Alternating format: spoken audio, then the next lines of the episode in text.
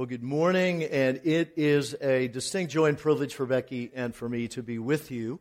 We love the local church. That I'm just unashamed to say that.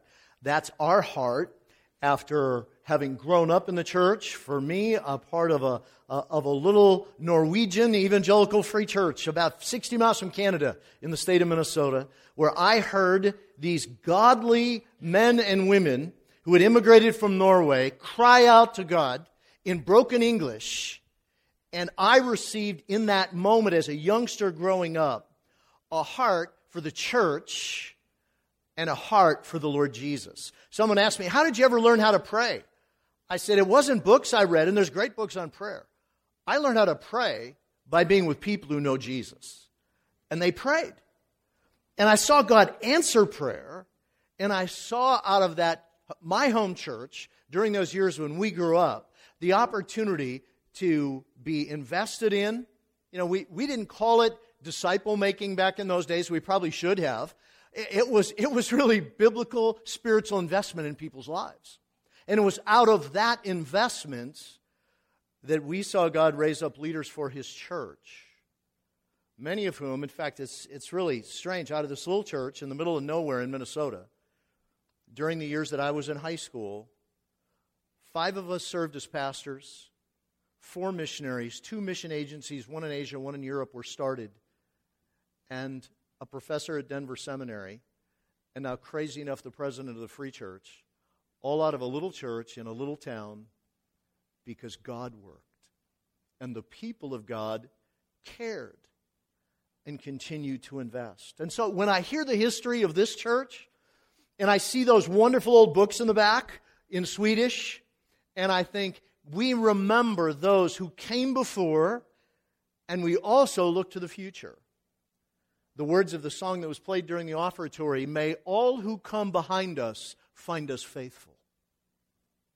And that's really my heart for you. We can look back and we can see all the incredible things that God has done over one hundred twenty-five years. And we praise Him for that. And we celebrate where the church is today. But we look forward with eyes of faith, saying, God is not finished with Lanse, Lanse Free Church, right? God has things He wants to do here, in you, and through you, in this community, and literally around the world. And so, as I said last night, just congratulations to you from E F C A churches and leaders across the country and our more than six hundred twenty-five missionaries in almost fifty nations around the world, to be able to, for me to be here, and for Becky to be here with me. It's just an incredible honor. So thanks for your warm welcome, and I'm thrilled to be able to open the Scriptures to you today and to be able to get a little bit of a sense of what God is saying to us from His Word. Because when I think about the things that God is saying to us ultimately, it really comes down to how those things apply to our lives. So let me start with this. Now, I'm not sure about you, but it's the way my, my life works, okay? My life is that I like to plan. I get up in the morning, I have kind of a plan for the day. In fact, I tease people that if it's not in Outlook in my computer, it may not exist, because I like to plan my day. But if you're like me, maybe you also have this situation where there are some days that just don't turn out like you'd planned, right? You have some days like that? I mean, I, I have them. They happen every once in a while where I'm going, man, I, I really thought that this was going to work, and it didn't. I'll give you an illustration. Sadly, about, uh, in fact, it was February of last year, early February, Jeff Sorvik, who was the director of National Church Planning for the Free Church, tragically died in a house fire. And it was just, it was so hard. And and we began then to ask the question, so what do we do as we think even about the whole idea of church planting in the Free Church? And so we began to look for, God, what are you going to do, and how are you going to continue to raise up leaders?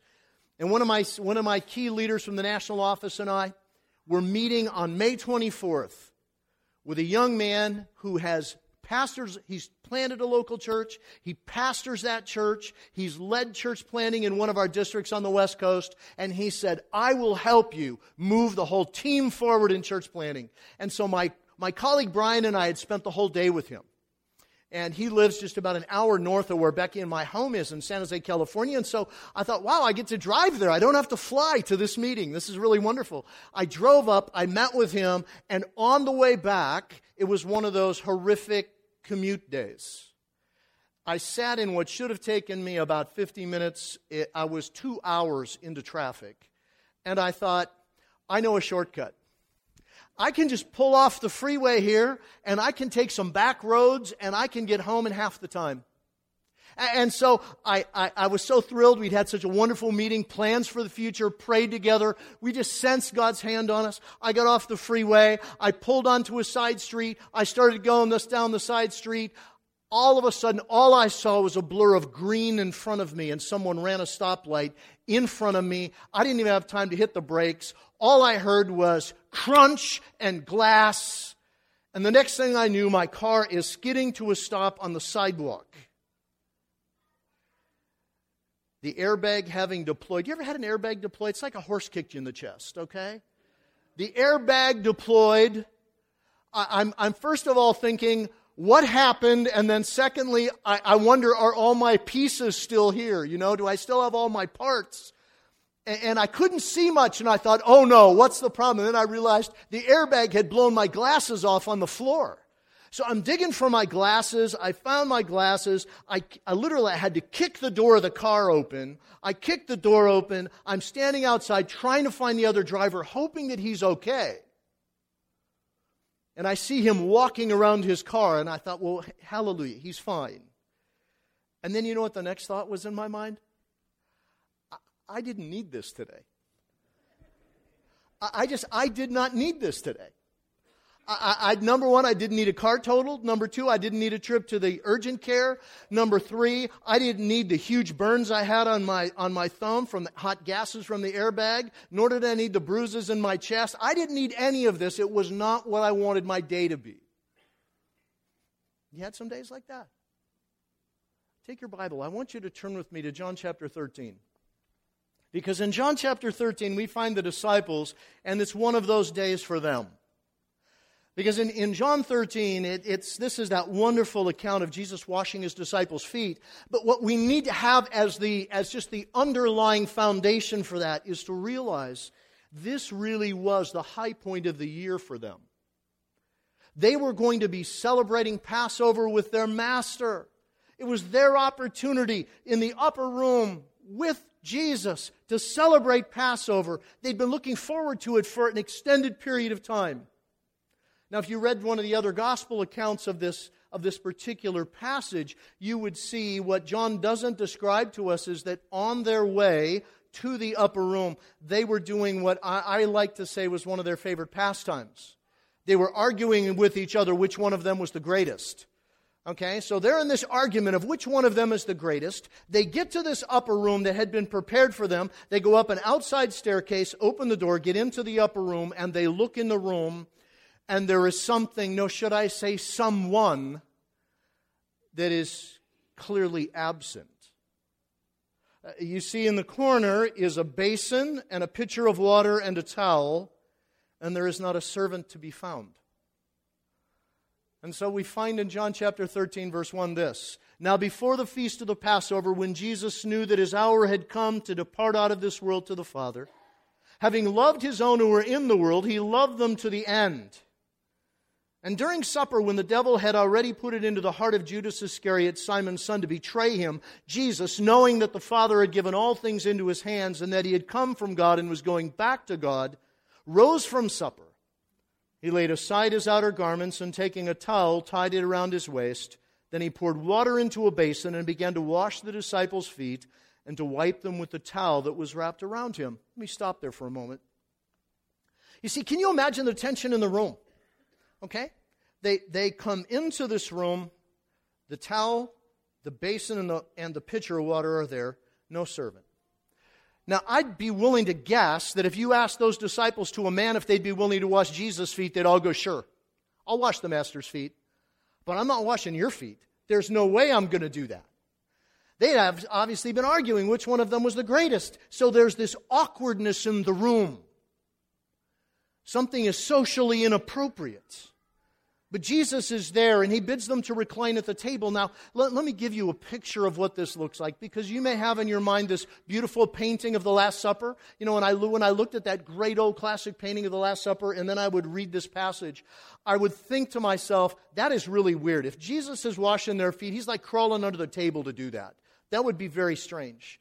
But what you need to understand is it wasn't a table like that. It was a table that literally is about eighteen inches off the floor. And it was in the it was in a U shape, so that the people that would be eating at the table were on the outside of the U, and the servants could come in the center of the U to put food around. They didn't sit in chairs; they reclined on mats. They were they were mats on the floor, and they would lay on their left side, reclining on their left elbow, and then reach up and take the food. So as they're reclined at this table, Jesus. I love the text. It says, knowing the Father had put all things into his hands, that he was he had come from the Father, he was going back to the Father. He knew who he was. He knew what his mission was. He got up, and it says, and he now showed them the full extent of his love. And I think it's not just washing their feet. It's all the way to the cross. He gets up, and he does something no self-respecting rabbi would ever do. He stripped down in front of his, in front of his followers. He took off his outer garment. Just left his undergarments. He took out his outer garment, laid it down, took the towel and wrapped it around his waist, poured water into the basin, and went around and began to wash their feet. And if you can just imagine the awkwardness in that room. They, they were, they were awkward. It was awkward because of the tension between them. And honestly, friends, it was awkward because they were embarrassed for Jesus. Why would the master do this? I mean, no, no rabbi would do this. Why, why would he do this? And, and the text tells us he gets to Peter. And you can read it in the text. It says, Peter says, Lord, you're not going to wash my feet. And Jesus says this, if I don't wash your feet, you don't have anything to do with me. And I love Peter's response. Well then, Lord, not just my feet, my head and my hands. In other words, give me a whole bath. I mean, I'm all in. I'm all in with you. I, I, there are times I wish I had at least a still shot, if not a video clip, of Jesus. Wouldn't this be one of those times? Wouldn't you like to see his face? Could you see him kind of looking at Peter going, here you go again, Peter. Okay, I mean, you're okay. Let me wash your feet. And so Jesus continues to go around this table, and he's washing all the disciples' feet. When he's done, he takes the basin and towel, puts and puts it back in the corner, puts his outer garment on, and he goes and he sits down and excuse me, he reclines again at that table. Now come back to the text in verse twelve. When he had washed their feet and put on his outer garments and resumed his place, he said to them, You, do you understand what I've done to you? You call me teacher and Lord, and you are right, for so I am. If I then, your Lord and teacher, have washed your feet, you ought to also wash one another's feet. For I've given you an example, that you should do just as I have done to you. Truly, truly, I say to you, a servant is not greater than his master, nor is a messenger greater than the one who sent him. If you know these things, you're blessed if you do them. I'm not speaking of all of you. I know whom I've chosen. But the scripture will be fulfilled. He who ate my bread has lifted his heel against me. And I'm telling you this now before it takes place, that when it does take place, you may believe that I am he. Truly, truly, I say to you, whoever receives the one I send receives me, and whoever receives me receives the one who sent me. Now he starts teaching them. And in the midst of the supper, he says, you saw what I just did to you. I want you to do that for one another. Not awkward again. I mean, they're just arguing about which one of them is the greatest. They refuse to do it. Jesus said, you've seen me do this. I want you to do it. This day is not getting any better for the disciples. It's not getting any better at all. It even gets worse. Look with me at verse twenty-three. After saying these things, Jesus was troubled in his spirit and testified, Truly, truly, I say to you, one of you will betray me. And the disciples looked at one another, uncertain of whom he spoke. And one of his disciples, whom Jesus loved, was reclining at table at Jesus' side. So Simon Peter motioned to him to ask Jesus of whom he was speaking. So that disciple leaned back against Jesus and said to him, Lord, who is it? And Jesus answered, It is he to whom I will give this morsel of bread when I have dipped it. And so when he had dipped the morsel, he gave it to Judas, the son of Simon Iscariot. And then after he had taken the morsel, Satan entered into him. Jesus said to him, "What you're going to do, do quickly." And now no one at the table knew why he said this to him. Some thought that because Judas had the money bag, Jesus was telling him, "Buy what we need for the feast," or that he should give something to the poor. So after receiving the morsel of bread, he immediately went out, and it was night. They argued about who was the greatest. Jesus embarrasses himself in their mind, strips his outer garment, washes their feet. "Now you do the same," he tells to them. And then he says, "Oh, by the way, one of you will betray me." It is getting worse. And around that table, remember I said it's sort of a U-shaped table? Around that table, John, who is the author of this gospel, was on what would have been the side, his back was to Jesus. Judas was on the other side, the place of honor. So Peter, on the other side of that table, around the other side of the table, he gets John's attention. He says, "Ask him who it is." And if you read the text, it would seem kind of strange if they were sitting in regular chairs that John did this, but it says that he just he just reclined back against Jesus. In other words, he rolled backwards like this. He put his head on Jesus' chest, and he simply said, "Lord, who is it?" So they could whisper back and forth to each other. Jesus said, "It's the one I'm going to dip, who I give the bread after I dip this morsel in the bowl." And he dips it in, and he gives it to Judas. And then strangely, he says, "What you're going to do, do quickly." He gets up, walks out. I love the picture. From the light in that room, he walks out. He'd been filled with the devil, and he walked out, and it said it was night, into the darkness of disobedience. And they're clueless as to why. They argue about who's greatest. Jesus washes their feet. "You do the same. One of you is going to betray me." Judas gets up and leaves. It gets worse. He continues to go on. Then in verse thirty-one, when he had gone out, Jesus said, "Now is the Son of Man glorified, and God is glorified in him. If God is glorified in him, God will also glorify him in himself, and glorify him at once. Little children, let a little while I'm with you. You will seek me. As I said to the Jews, so now I also say to you, where I'm going, you cannot come." Now, now put yourself in their place. They had given up everything to follow him. They'd left family and job and career and future. They'd given it all up to follow him. And now he not only says, "One of you is going to betray me," he says, "By the way, I'm leaving and you can't come along with me." And then he says to them something. Parents, you've said this to your children. Uh, you probably have. He said to them what Becky and I used to say to our children. Four, we have four of them. When they were old enough that they could stay by themselves and we would run to the grocery store or something, what we would say is, "Now we're going to be gone. Be good to each other. Don't fight when we're gone." And he says to them, "I'm leaving. A new command I give you, that you love one another just as I have loved you. So also you are to love one another. And by this all people will know that you're my disciples, if you have love for one another." And then Simon Peter, Simon says, "Lord, where are you going?" Uh, Jesus said, "Where I'm going, you cannot follow me now, but you will follow me afterward." And Peter said to him, "Lord, why can't I follow you now? I'll lay down my life for you." And Jesus says, and wouldn't you like to have his facial expression? "Oh, Peter, will you lay down your life for me? Truly, truly, I say to you, the rooster will not crow until you've denied me three times." Friends, the disciples had a plan for that day. It was Passover with the Master. It was the high point of their year. They'd all looked forward to it. And then they get in this ridiculous argument on the way there. And Jesus washes their feet and tells them to do the same. And then he talks about this denial. And Judas gets up and leaves. And he says, "By the way, I'm leaving and you can't come along with me. And oh, Peter, you'll really die for me. Before morning, you'll deny me three times." It wasn't their best day. You know, as a little boy growing up in the church, I memorized John fourteen, verse one. We had a little club program, and this was pre-Awana days. I had a little club program. It was called, it was called Jet Cadets. And we used to memorize Scripture, and I memorized John fourteen, verse one.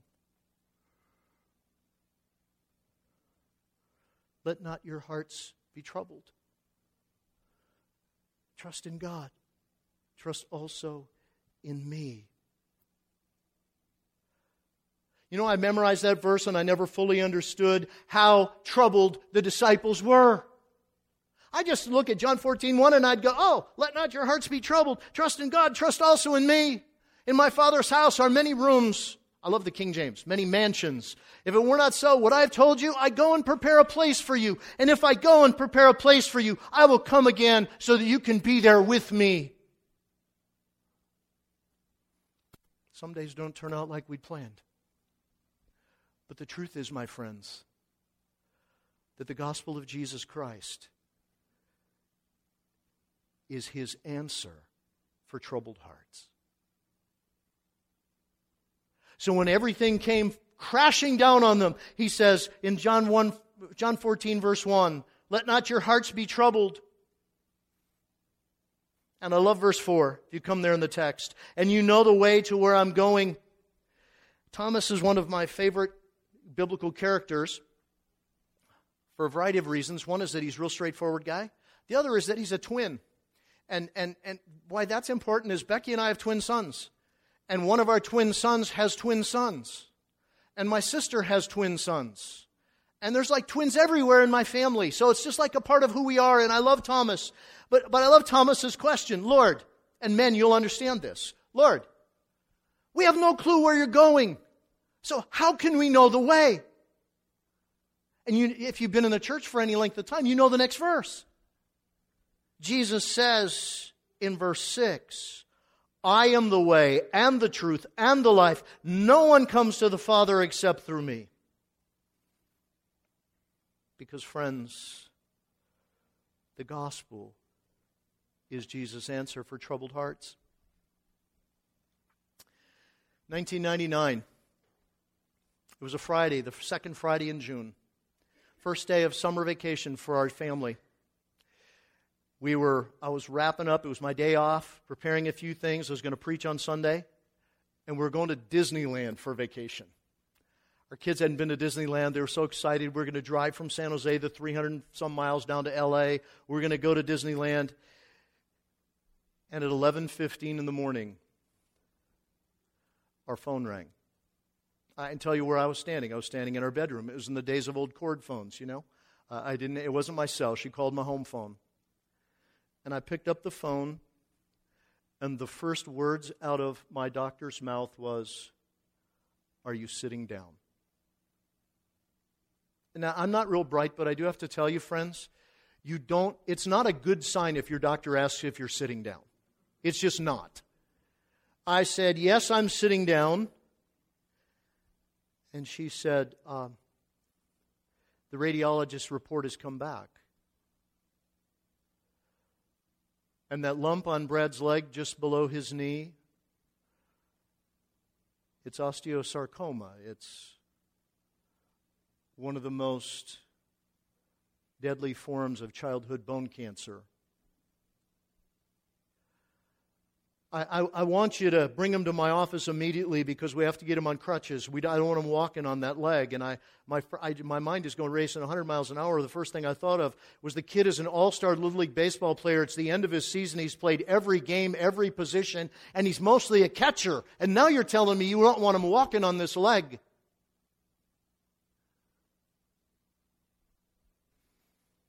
Hardest thing I've ever done in my life, friends.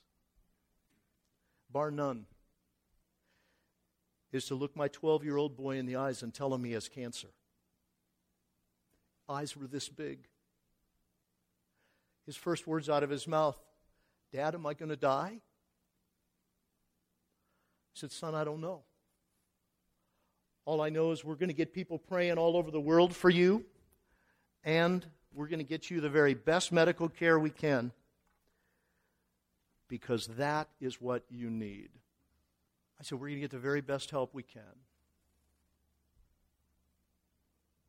Over the next fifteen months, twenty-two rounds of chemotherapy, twenty-six hospitalizations, three major surgeries. They amputated his leg at the knee. Only five other children at the Children's Hospital at Stanford University were treated for that form of cancer during the year plus we were there. Three of the five had reoccurrences and died in six months after the end of their chemo treatments. I came face to face with the fact that my dream for my little boy was gone. And there were days that I found myself on my knees as they were, he and his twin brother were sleeping in their bedroom, on my knees in front of their bedroom door crying out to God. And friends, do you know what sustained me? You know what sustained Becky during those days?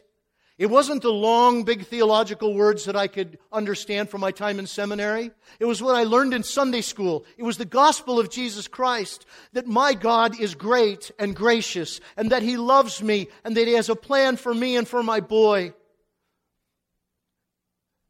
And that I could trust Him in the midst of everything. And that even in my brokenness, I could confess my sin and my and, and, and just my heart before Him and know that there was forgiveness in Jesus Christ and there was hope not just for this life, but for the future. That is what sustained us. For you see, we in the Free Church have been a gospel people from the beginning. Those Swedish immigrants that came to the U S that started this church, they came with a dream in their head and the gospel in their hearts. And where they went, they started churches. And they wanted to make sure that other people heard this good news that God loved a broken people and broken world so much, He sent His own Son to live a sinless life, to die a death He didn't deserve, to pay a price we should have paid, to be buried and resurrected and ascended to the Father who will come again in glory. And they wanted to make sure everyone in their community knew. That's us. Th- that's the Free Church. We're, we're based on the truth of the inerrant Word of God and centered on the gospel with our eyes on the very mission of God in the world. I'm the way, the truth, and the life, Jesus said. No one comes to the Father except through me. And friends, there may well be people around you. You may be one of those today. You may be one of those who is here broken in heart, broken in spirit. Maybe it's a health issue for you or a relationship issue in a family or marriage. It's a job question for you. It's just a sense of nagging uncertainty in your heart. I want to tell you the gospel of Jesus Christ is His answer for your troubled heart. When Jesus says, "Come to me, all you who are weary and burdened, and I'll give you rest," that's you. And it's those people around you. It's the mission He has for you in the world. But He hasn't left us alone. I, I, I love this. This passage goes on, and if I had time today, we'd unpack the whole upper room discourse of Jesus, but we don't. I want to share just a second idea with you because He has not left us alone. Remember, Jesus said, "I'm leaving," He told His disciples, "and you can't come along with me.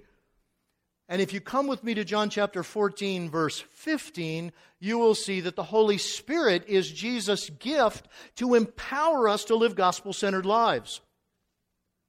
If you love me, you'll keep my commands," Jesus said. "And I will ask the Father, and He'll give you another helper to be with you forever, even the Spirit of truth, whom the world cannot receive because it neither sees Him nor knows Him. You know Him, for He dwells in you, and He will be with you, and He will be in you. And I will not leave you as orphans. I will come to you."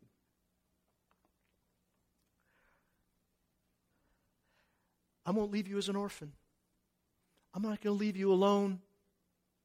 In fact, I'm going to send the Holy Spirit, not simply to be with you, but He'll be in you. And you could go on, you could read the rest of this passage in the Upper Room Discourse. The Holy Spirit is our teacher. The Holy Spirit's the one that empowers us. The Holy Spirit is the one that brings peace to our souls. It's His gift. If the gospel is Jesus' answer to troubled hearts, then the Holy Spirit is His gift that allows us to live lives that are centered on the gospel of Jesus Christ. I wish I could tell you all the things God did and taught our family during those months and the succeeding years following our son Brad's cancer journey. I need to do what I often forget when I tell his story. I need to tell you, he survived, he's alive, he's married, he works for a high-tech company called Cisco Systems. I told you we have twin grandsons. They're his. He and his wife have three children. They weren't supposed to have any. God, God is an incredible blesser of people, right? But what sustained us during that time was hanging onto the gospel like we're in the midst of a hurricane. And it's Jesus we hung on to, and it's the Holy Spirit that walked that through with us every step of the way. And it can happen with you. It's that empowerment of the Holy Spirit, as Jesus said, I won't leave you as an orphan, I won't leave you alone. I will come to you, and you read about that in Acts chapter two when the Holy Spirit descended upon the church. He said, I'll come to you, and I'll be with you and in you through my Spirit. A good friend of mine who pastors an E F C A church in suburban Minneapolis told me this story. I thought it was just an incredible one I share with you. Um, his name is Randy, and, and Randy and his church had really been focused on the, the area of evangelism. They really wanted to raise, the, he called it the evangelism uh, temperature in their church. And so they were talking a lot about sharing the gospel with people and about listening to the min- promptings of the Holy Spirit in their lives. When the Spirit of God would prompt you to share, you share. And so they've been talking a lot about this at the church, and on this one particular week, a man in his congregation who'd been a part of all those messages and hearing the talks and things, he's an attorney, and, and his name was Joe, and Joe Fields, and Joe got a phone call from somebody in the community saying, I hear you're an attorney, you do estate planning for people, and uh, that you do house calls. My my father's in the hospital, very sick, and, and he's on hospice in a hospital. Would you come and visit him? He needs to get all of his last of last things in, in place. And so Joe did. He went up, he met with the family, all their children were there, and they went through all the legal things, signed all the documents, got everything he needed put together. And at the end of his of his visit in the hospital, he got up and, and, and he looked at this man lying there who was on hospice, and he said, he shook his hand to say goodbye, and he said, and I'll pray for your health. And and then he turned and started to walk out the door, and he said, it was like the Holy Spirit just grabbed him by the front of the shirt and said, uh, just to his heart, so you're going to pray for his health. The man's on hospice. He's dying. Do you know whether he knows me? And Joe's thinking, well, I have no clue. So he took a deep breath, my friends, and he turned around and he went and he sat back down in the chair beside this man and he said, I know you're real sick and I know you're on hospice. I'm a follower of Jesus and I have the hope of eternal life. I'm just wondering, do you? And the man looked at him and said, with fear in his eyes, no, I don't. Joe said, could I, could I just lead you in a prayer where you could give your heart to Jesus? And he shared a bit about the gospel message, and he led this man in a prayer and said amen, and he said, I literally almost floated to my car. I couldn't believe it. And then he said, I got a call about three days later from one of the children of this man. In fact, it was a daughter. And this daughter said, Mister Fields, I want to talk to you because I understand you're the attorney that went to see my father. And he thought, oh my goodness, now what did I do wrong, right? So he went, you're the attorney that went to see my father. And and and, and he said, yes, I am. And, and she said, um, I just want to thank you. You see, she said, I'm a, I'm a follower of Jesus, and I've been talking to my dad for years about needing to give his life to Christ. And, and he wasn't interested. And so I started to pray that God would bring somebody into his life who could share the gospel. And he said, and she said, and so I, I stood up on a Sunday, much like you had the prayer time here this morning in, in, in a church. She said, I stood up on a Sunday morning when they asked for prayer requests, and I said, would you join me to pray that someone would go and would come and share the gospel with my father? He's in the hospital dying. And she said, it was you. And you're an attorney. And you shared the gospel with him. And he just laughed. He said, he said, let me, let me ask you, where do you go to church? She said, I go to Malacca Evangelical Free Church. It's an E F C A church about thirty-five minutes up the road. And because the Holy Spirit was empowering this man who was doing his job but was out with someone with a need, the Spirit prompted his heart. He shared the gospel. The Spirit prompted this man's daughter's heart to share with her church, and she did. And people prayed, and she shared. And this man came to faith in Christ, and two days after he came to faith in Christ, he was in the presence of his Savior. Friends, that's why you're here. That's why God brought you into this community. You see, what brings transformation in people's lives is truth that's applied in the context of relationships. That's what the church is. It's the Word of God and the teaching and empowerment of the Spirit of God and redemptive relationships within the people of God that shape and transform us. And he longs for Lanse Free Church to continue to be that transforming, shaping work of the power of God through His Word and His Spirit and His people. Because honestly, it doesn't take a rocket scientist to know the world around us is a mess. But I am just here to tell you, the gospel is the best thing we have to give a broken world. You may have had conversations with people around you over the course of the last seven days about what happened in Las Vegas Sunday night a week ago today. I've talked to people who, their children are afraid. They're afraid to go out into public, wondering what is going to happen. It is like our world has come unglued. And can I just share with you? There is no one that has the answer except the people of God. Because the gospel is Jesus' answer for troubled hearts, and His Holy Spirit is His gift to empower us to live gospel-centered lives so that we can take this message of the gospel and give it away. Matt mentioned that I, I was involved with uh, the Africa division of Reach Global for almost a decade, and Palm Sunday five years ago, I'm driving in Ghana.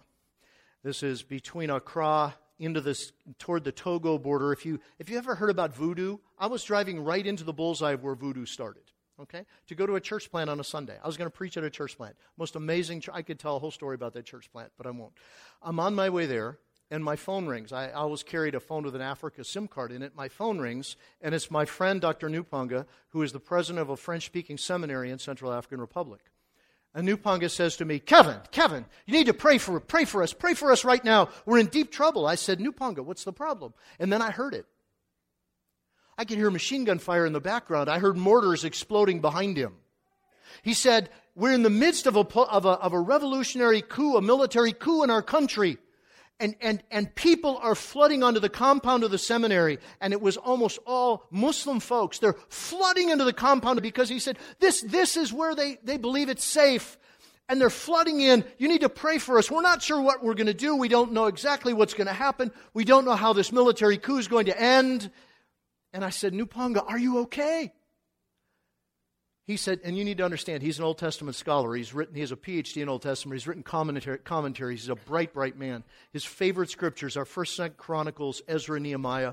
And he said this, he said, it's like the king in the Chronicles said, Lord, we don't know what to do, but our eyes are on you. And as soon as he said that, his cell phone went dead. Now, you know what I'm thinking? He just got blown up. I mean, my, my friend is gone. So, so I got on the phone, I called him back, called him back, called him back, nothing. I mean, I couldn't just, couldn't get through, couldn't get through, couldn't get through. Prayed like crazy that whole day, got people around the world praying. Finally, the next morning, I thought, I'm going to try one more time. So I called his cell phone, and he picked up. And I said, Nupanga, you're okay. He said, yeah, I'm fine. I said, what happened with your phone? He said, my battery died. And I said, you're killing me here. I mean, I, I thought you were dead. I have prayed like crazy for you.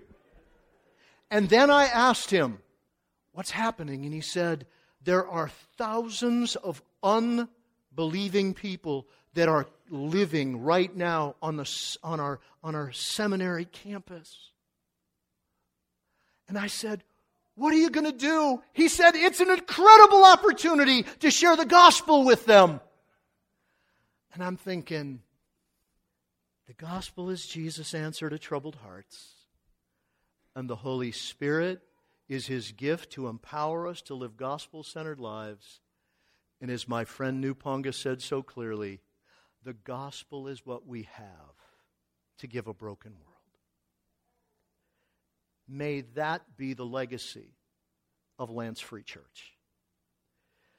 That if God gives you another seventy-five or one hundred twenty-five years, Jeff and I won't be back to celebrate that with you, but there would be others here who would. And in another seventy-five or one hundred twenty-five years, may people look back and say, it has been a church that is faithful to the Word of God, and the gospel of Jesus Christ is the center, and the mission of God to be Great Commandment, Great Commission, disciple-making Christians has been what has driven this congregation for, lo, these two hundred or two hundred fifty years. So to God be the glory, my friends. Great things He has done, and dare I say, great things He will do, because it is the gospel of Jesus Christ that we carry into this sin-stained and broken world.